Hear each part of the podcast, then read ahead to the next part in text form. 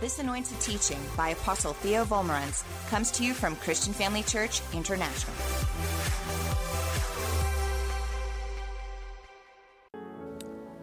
Good morning, South Africa. Welcome to Christian Family Church Johannesburg. Give the Lord a great big praise this Easter Friday morning. Go ahead. Hallelujah. Praise the Lord. It's so wonderful to be back with you. Today's message is titled The Last Seven Days of Jesus' Journey to the Cross. The last seven days of Jesus' journey to the cross. And right behind me on the screen is the Lord on the cross, right? There it is. That's very well done thanks to Mel Gibson and his movie, The Passion of the Christ. All right, now, let's go to Psalm 22, please. Psalm 22 and verse 1. My God, my God, why have you forsaken me? This statement was made by David, David the king, approximately a thousand years before Jesus was crucified. This is the very statement that Jesus used on the cross himself. David deals with what Jesus was going to experience during his crucifixion. Criminals were crucified for a thousand year period. This began 700 BC and finished 300 AD. However, when David wrote this psalm, there had not been any crucifixions for him to study. And yet he describes so accurately the experience that would only begin 300 years after David. Let's read the psalm, bearing in mind that David is writing, as Jesus would write it, about his own experience. Psalm 22, verse 1 again. My God, my God, why have you forsaken me? Why are you so far from helping me and from the words of my groaning? Oh my God, I cry in the daytime, but you do not hear, and in the night season, and am not silent. But I am a worm and no man, a reproach of men, and despised of the people. At this point, the sin of the and the guilt of the whole world was on Jesus. The sin and the guilt of all the human race, past, present, future, was now on Jesus. Verse 7 says, All those who see me laugh me to scorn. They shoot out the lip, they shake the head, saying, He trusted in the Lord. Let him rescue him, let him deliver him, since he delights in him. The people walking around the cross during his crucifixion actually said these words in Matthew 27, verse 39, all the way to verse 43. They said these very words while walking around the cross. And this is written hundreds of years before that happened. Verse 9 But you are he who took me out of the womb. You made me trust when I was on my mother's breast. I was cast upon you from birth.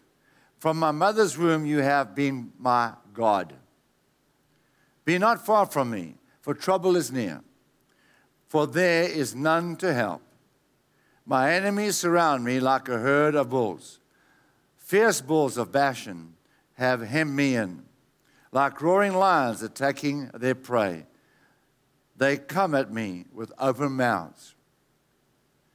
This could be referring to the religious leaders of the day, how badly they attacked and persecuted Jesus. Verse 14 says, My life is poured out like water, and all my bones are out of joint. Remember, after the spear went into Jesus' side while he was on the cross, water ran out. That is exactly what happens during crucifixion. The bones of the individual come out of joint. All right, verse 14, the B part. My heart is like wax melting within me. My strength is dried up like sun baked clay. My tongue sticks to the roof of my mouth. You have laid me in the dust and left me for dead. My enemies surround me like a pack of dogs.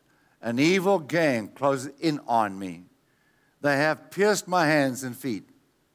Remember, this was 300 years before crucifixions ever took place.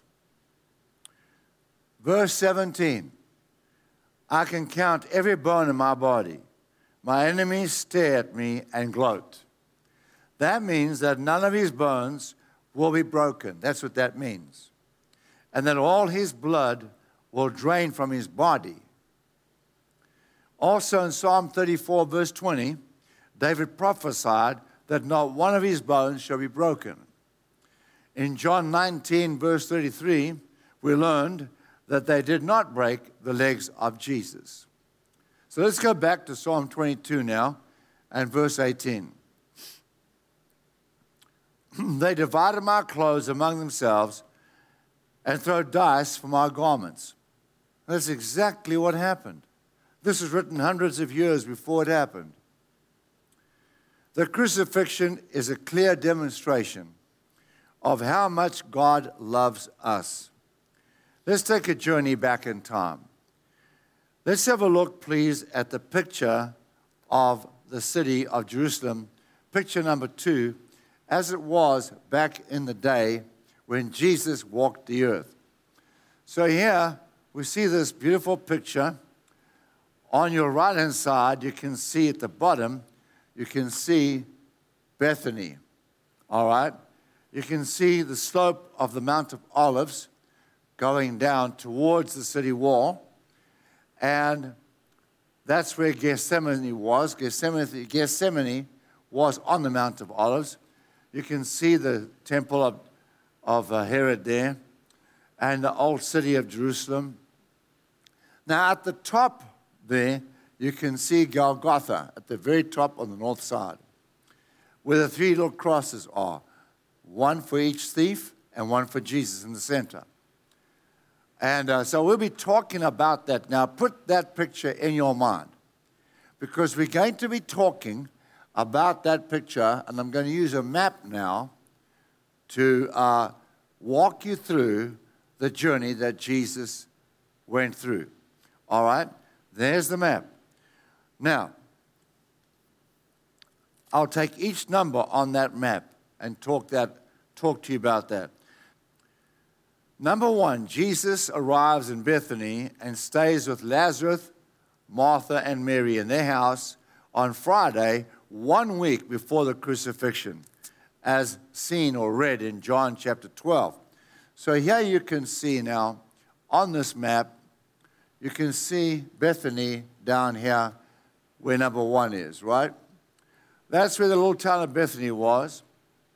It was like a half a day's walking distance, maybe a few hours walking distance from uh, Jerusalem.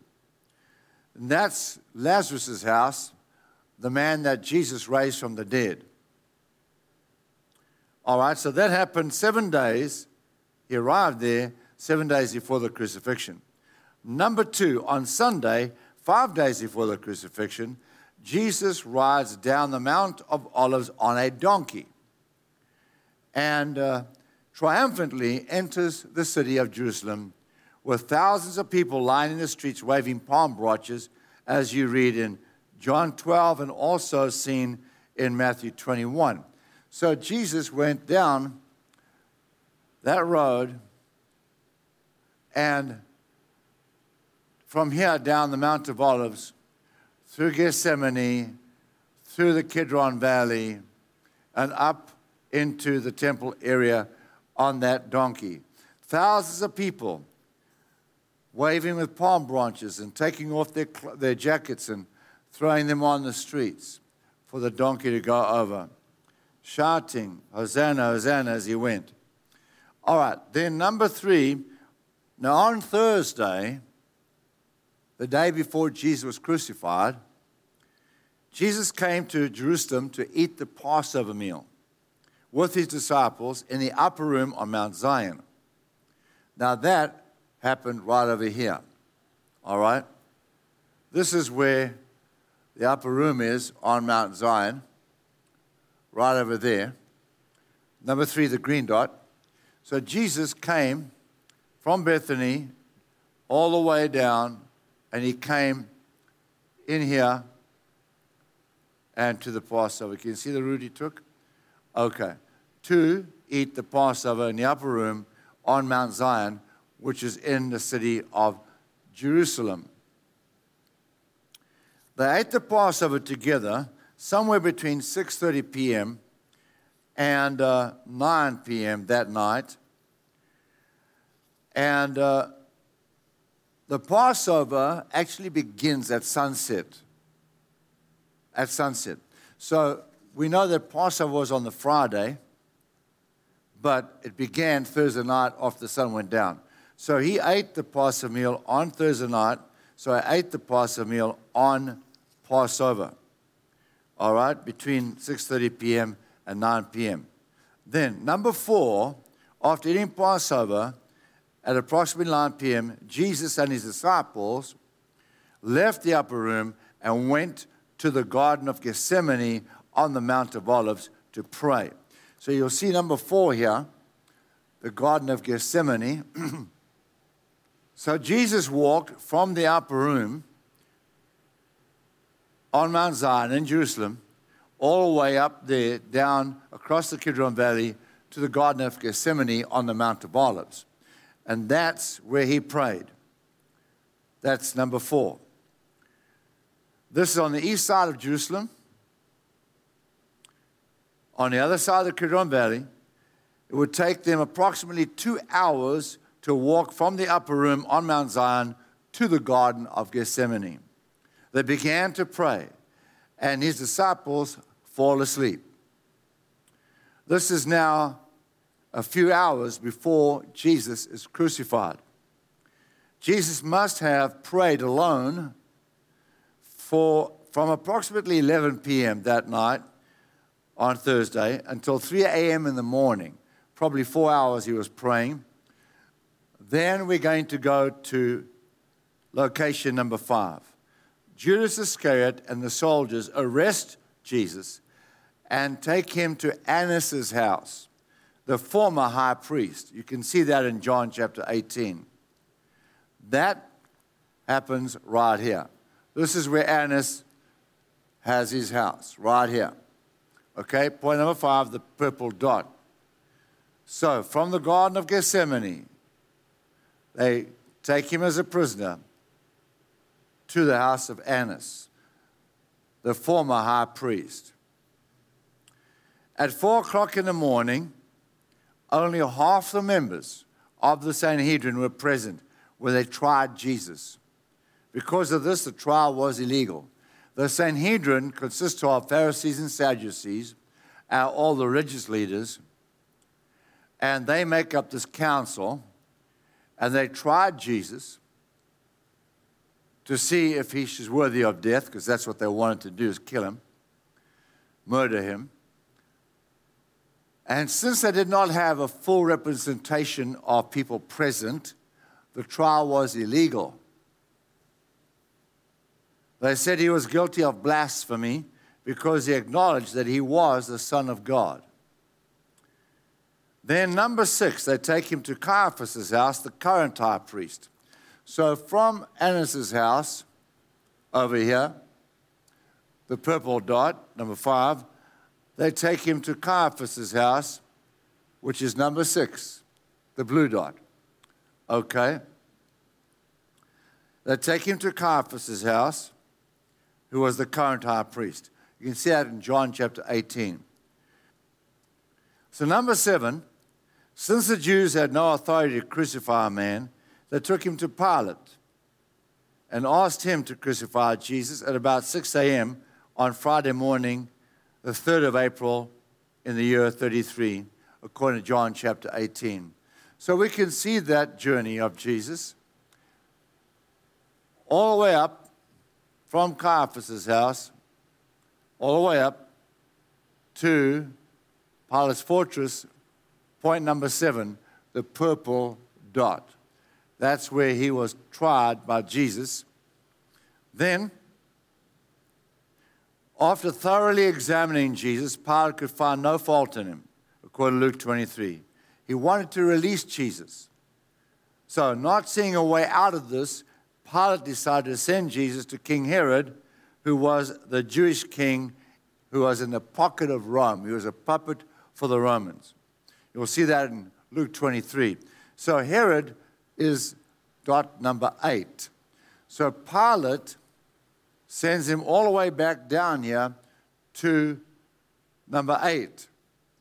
Okay? That's where Herod's house was. And uh, then King Herod sent him back to Pilate and found no fault in him. So he goes all the way back up to dot number nine, where Pilate's fortress was.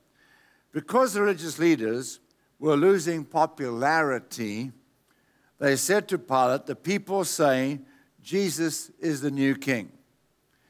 If you don't crucify him, you will be guilty of rebelling against Rome. Because they say there's only one king, obviously that is the emperor Tiberius. So if Pilate allows Jesus to live, then he's actually going against his emperor. So Pilate wanted to stay in the good books of Tiberius, the emperor of Rome. Therefore, he submitted to the pressure and had Jesus crucified. He submitted to the pressure and had Jesus crucified, even though he knew he was innocent. All right, number 10. Pilate handed Jesus over to be whipped, flogged, and scourged. He was tied to a stone pillar. He would be standing on his toes so that if he fell unconscious, they could still carry on whipping him. Two soldiers would work together to whip one man, each having a turn from different angles or different sides. The whips they used had short handles with a number of different leather thongs coming off each whip. At the end of each leather thong, they would have tied either a blob of lead or a sheep hoof. When these leather thongs hit the person's back, they would wrap around, dig in deep into the skin, and when the soldier ripped the whip back, skin and flesh would fly off the person. Those soldiers were professional. They did this all day long. They could take a fly off of a wall 100 times out of 100. They received 39 lashes. However, there might have been several thongs on each whip, means the person might have received up to 273 pieces of leather strike his body during those 39 lashes. Without receiving immediate attention, a person receiving 39 lashes would die within a few hours. It was remarkable, therefore, that Jesus could even walk, never mind carry a cross. They mocked Jesus by putting a purple robe on him. They were saying, You want to be the king. Now, here is your kingdom. And put this robe on him. They said, A king needs a crown. So they found some thorns and turned into a crown and put on his head. These thorns grow in Israel. I have personally seen them with my own eyes. The name of the thorns are ziziphus. The thorns are approximately 2.5 centimeters long, or you might say one inch. They grow on a long vine, and they are sharper than a razor and stronger than steel. They penetrate deep into the skull bone without any difficulty at all. We have all had a small thorn or a splinter in our finger and we know how much difficulty that is, or how much pain that causes. These thorns were poisonous, and in a few moments, his head would swell up to almost twice its size. Now imagine what would happen when the vine was wrapped around his head and it began to swell up even bigger than it was. With his hands tied behind his back, they blindfolded him and punched him full on in the face. Those big soldiers punched him with all their strength right in the face, and he couldn't see it coming. Can you imagine what his face looked like after that? Then they took the blindfold off, pulled his beard off of his face with their hands. They must have ripped skin and flesh off of his face, and then they spat on his face. Let's picture the scene. Can we imagine what he looked like? There stands a person, something resembling a man, skin and flesh off of his back, a giant head with thorns wrapped around it, his eyes swollen closed. His face smashed to a pulp, skin and flesh missing from his face where the beard was removed. Blood everywhere, and yet none, not one word of complaint. Not one word of complaint. Like a lamb is dumb before its shearers, so he was led to the slaughter. He knew this was the punishment that you should have received. He was taking your punishment for you and for me.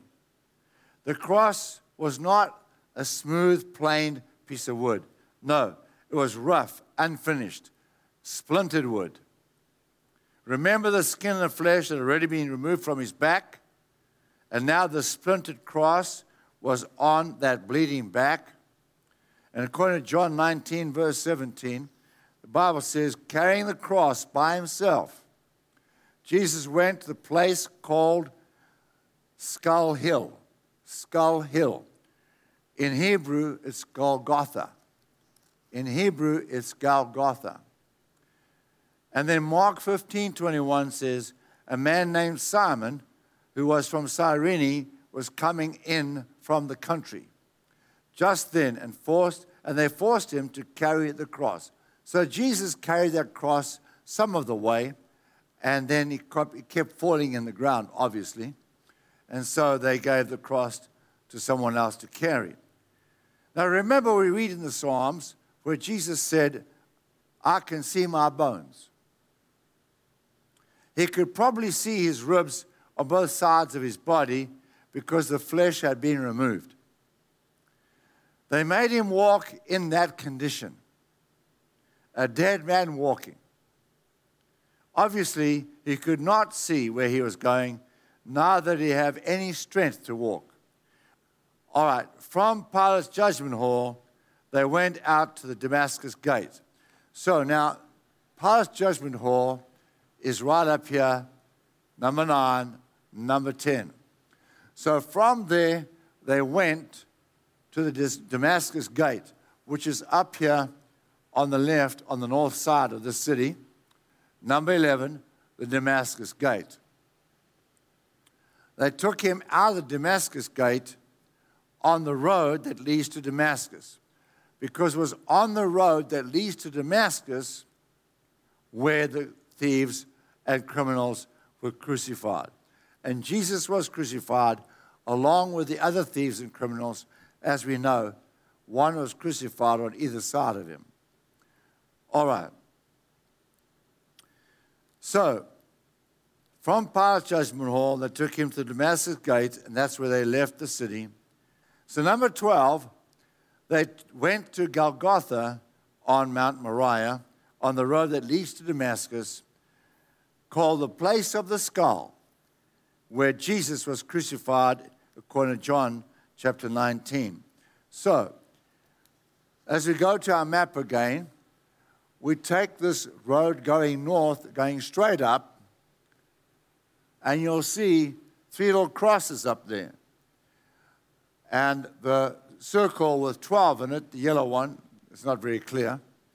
That's where they crucified Jesus on the road that leads to Damascus. Now, Golgotha, the place where he's crucified, was approximately one kilometer in distance from the gate. Mount Moriah is approximately two to three kilometers long. You might say a mile and a half uh, long, running north to south. Okay, let's have a look at that. So, the whole city of Jerusalem is actually built on Mount Moriah, okay, which runs from the south to the north. It's only three kilometers long, that whole mount. And this is very interesting. Mount Moriah, a very holy, famous place in the Bible. King Herod cut a huge slice of Mount Moriah away from the north side, from the north side, from the top of Mount Moriah, outside the city walls. He excavated a huge amount of that limestone rock from the mountain. That made the road going out of the city flat, flat, level all the way. On the one side was a large cliff, a cliff a face left after the excavation. And on that face was left the skull and bones of a man. That wasn't designed that way, it just happened to be there when they finished excavation. So he transported that limestone from the north side of Mount Moriah, and he built his temple here, number 13, with that limestone. Okay? So, as I said, at the base of that cliff, where the excavation had taken place, where the road went by, that's where everybody was crucified, and that's where Jesus was crucified.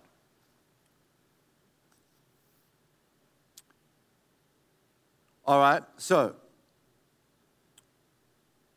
let's go, please, to our picture of Jesus on the cross again. Now, when they arrived at Golgotha, they would lay the person being crucified on the cross. They would hold him down. They would knock a large rusty spike through the wrist of the person on the cross they would knock a large rusty spike through his wrist into the wood, not through the hand. If they did that, the palm would split open and the person would fall off of the cross. The spike went through the wrist with one good hit.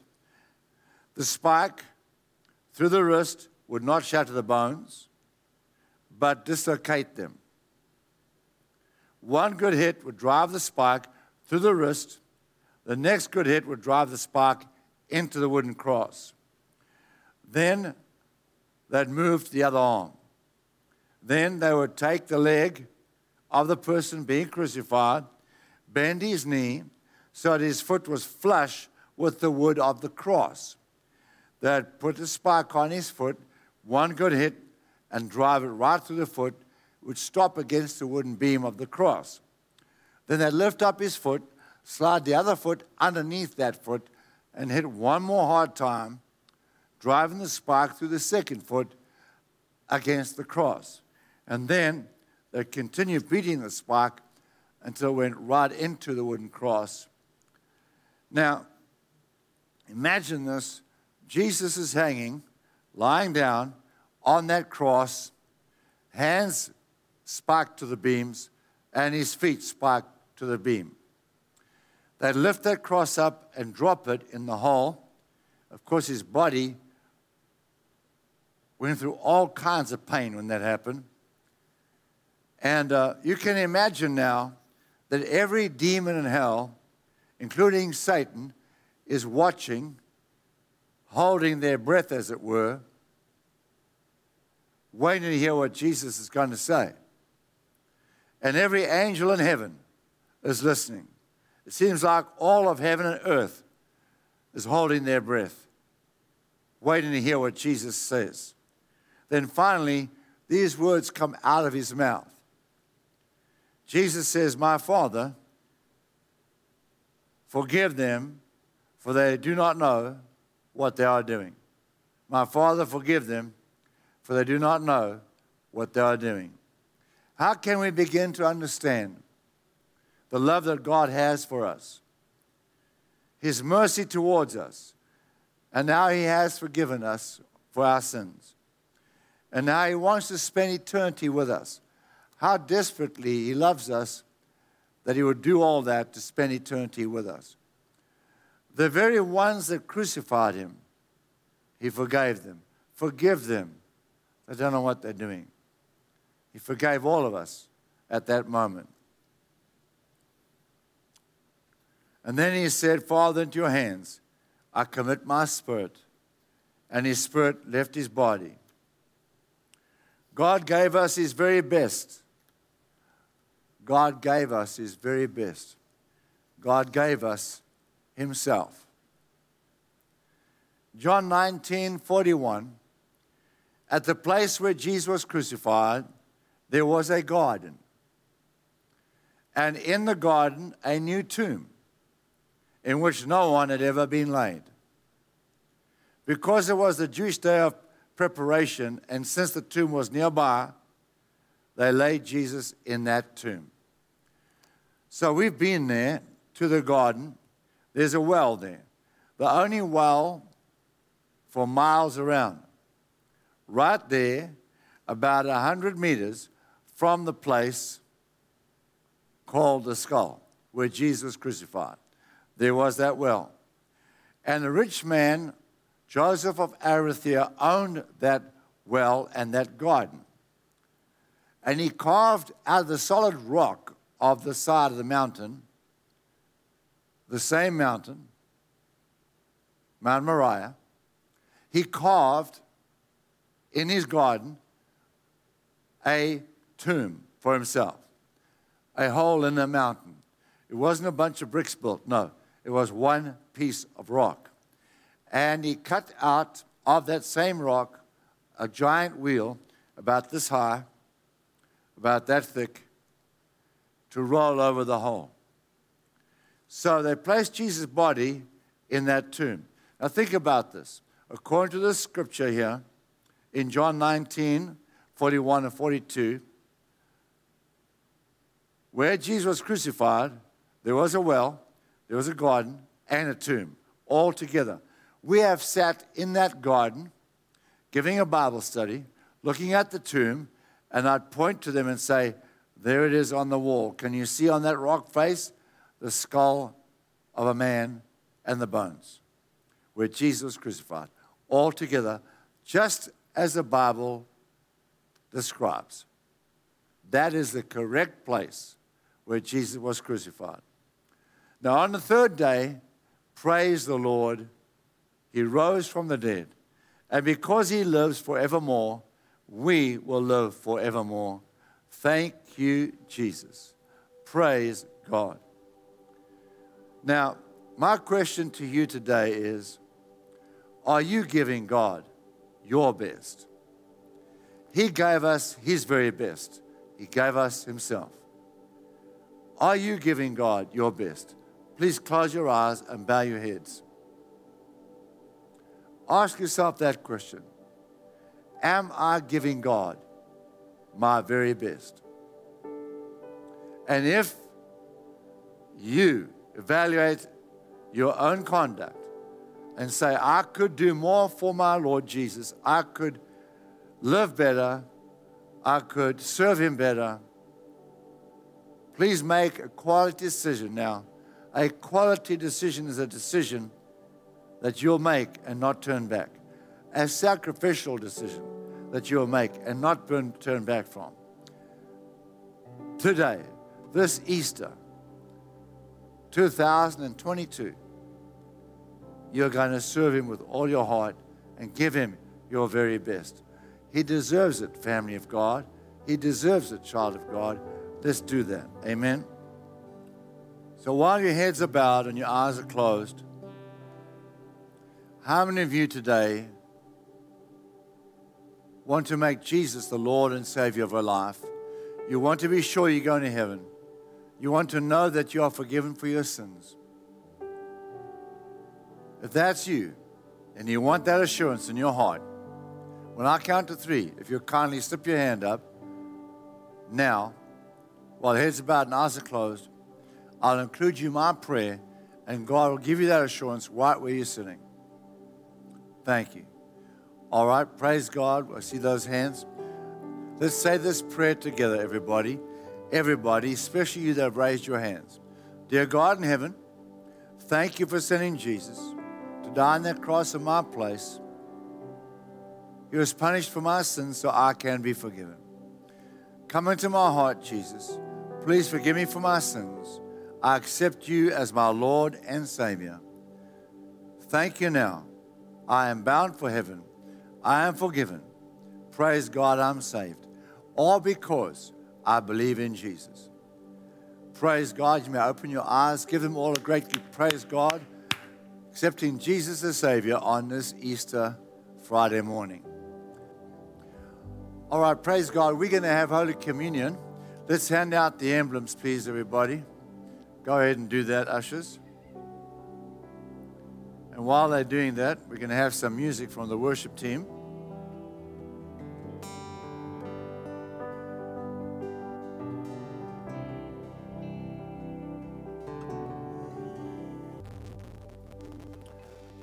All right, hands up, everybody. If you do not have any bread, put your hand up. Thank you. If you do not have any grape juice, put your hand up. Thank you. I'm reading from 1 Corinthians chapter 10, verse 16. When we bless the cup at the Lord's table, aren't we sharing in the benefits of the blood of Christ? Now, the blood of Christ purchased a covenant for us, sealed, sealed the covenant.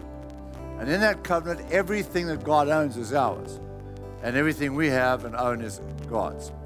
So, whatever we need at this time, as you partake of this, you can actually tap into God's help and receive your need met. Because He says, when we bless the cup at the Lord's table, aren't we sharing in the benefits of the blood of Christ? Then He goes on and says, and when we eat, the loaf of bread, are we sharing in the benefits of the body of Christ? That means that you are tapping into the healing that the body of Christ purchased for us on the cross. So, as we partake of communion right now, you can just whisper a little prayer and say, I receive, and go ahead and tell the Father what it is you are receiving because communion provides that for us as you partake. Amen? All right, let's start off with the bread. Take the bread and let's eat some right now. Say this with me Father, I thank you. Healing was purchased by the body of Jesus shed for me. And I receive my healing right now. Thank you, Lord.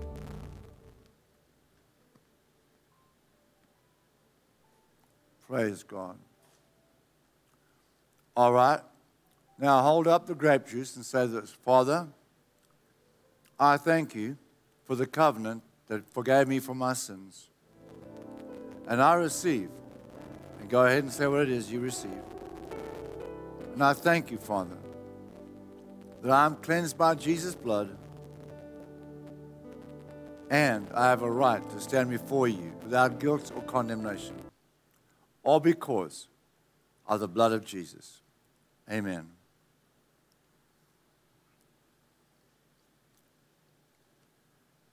Praise God, praise God. Praise God. I do believe we have a lot to be grateful for and thankful for. Why don't we just lift our hands all over the building and the overflow rooms and just thank God and worship God? Show Him the appreciation we have for all that Jesus did on that cross for us and leading to the cross all that he went through to purchase a place for us, a home for us in heaven. We're so grateful, are we not? But let's just lift our hands. You talk to God right now. Tell him how much you love him, how much you appreciate him. Go ahead. Thank you, Father. We give you the praise, the honor, and the glory for all that you've done for us. In Jesus' name, we thank you, Father, for our salvation, our healing, uh, an eternal home for us in heaven, to be with our Father, to be with our Lord and the Holy Spirit, and the angels and our family that's gone on before us. We thank you for this great joy and privilege. We give you all the praise in Jesus' name. Amen and amen. Praise God. Remember, God loves you, we love you, and we'll see you next weekend with the probably the final episode or part of my message titled Getting to Know the Holy Spirit or Who is the Holy Spirit. You can't miss it. And bring those who need prayer for healing. God bless you all. Pastor Bev and I are praying for you, and we love you. Amen. Thank you for joining us during this episode of Living Life with Dr. Theo and Bev Wolmarans. We hope that through this inspired teaching, you had an encounter with God. If you enjoy the teaching ministry of Apostle Theo and Dr. Bev Wolmarans and would like to enjoy more resources, we hope you will visit our website at www.christianfamilychurch.co.za or for our American listeners, www.christianfamilychurchsa.com.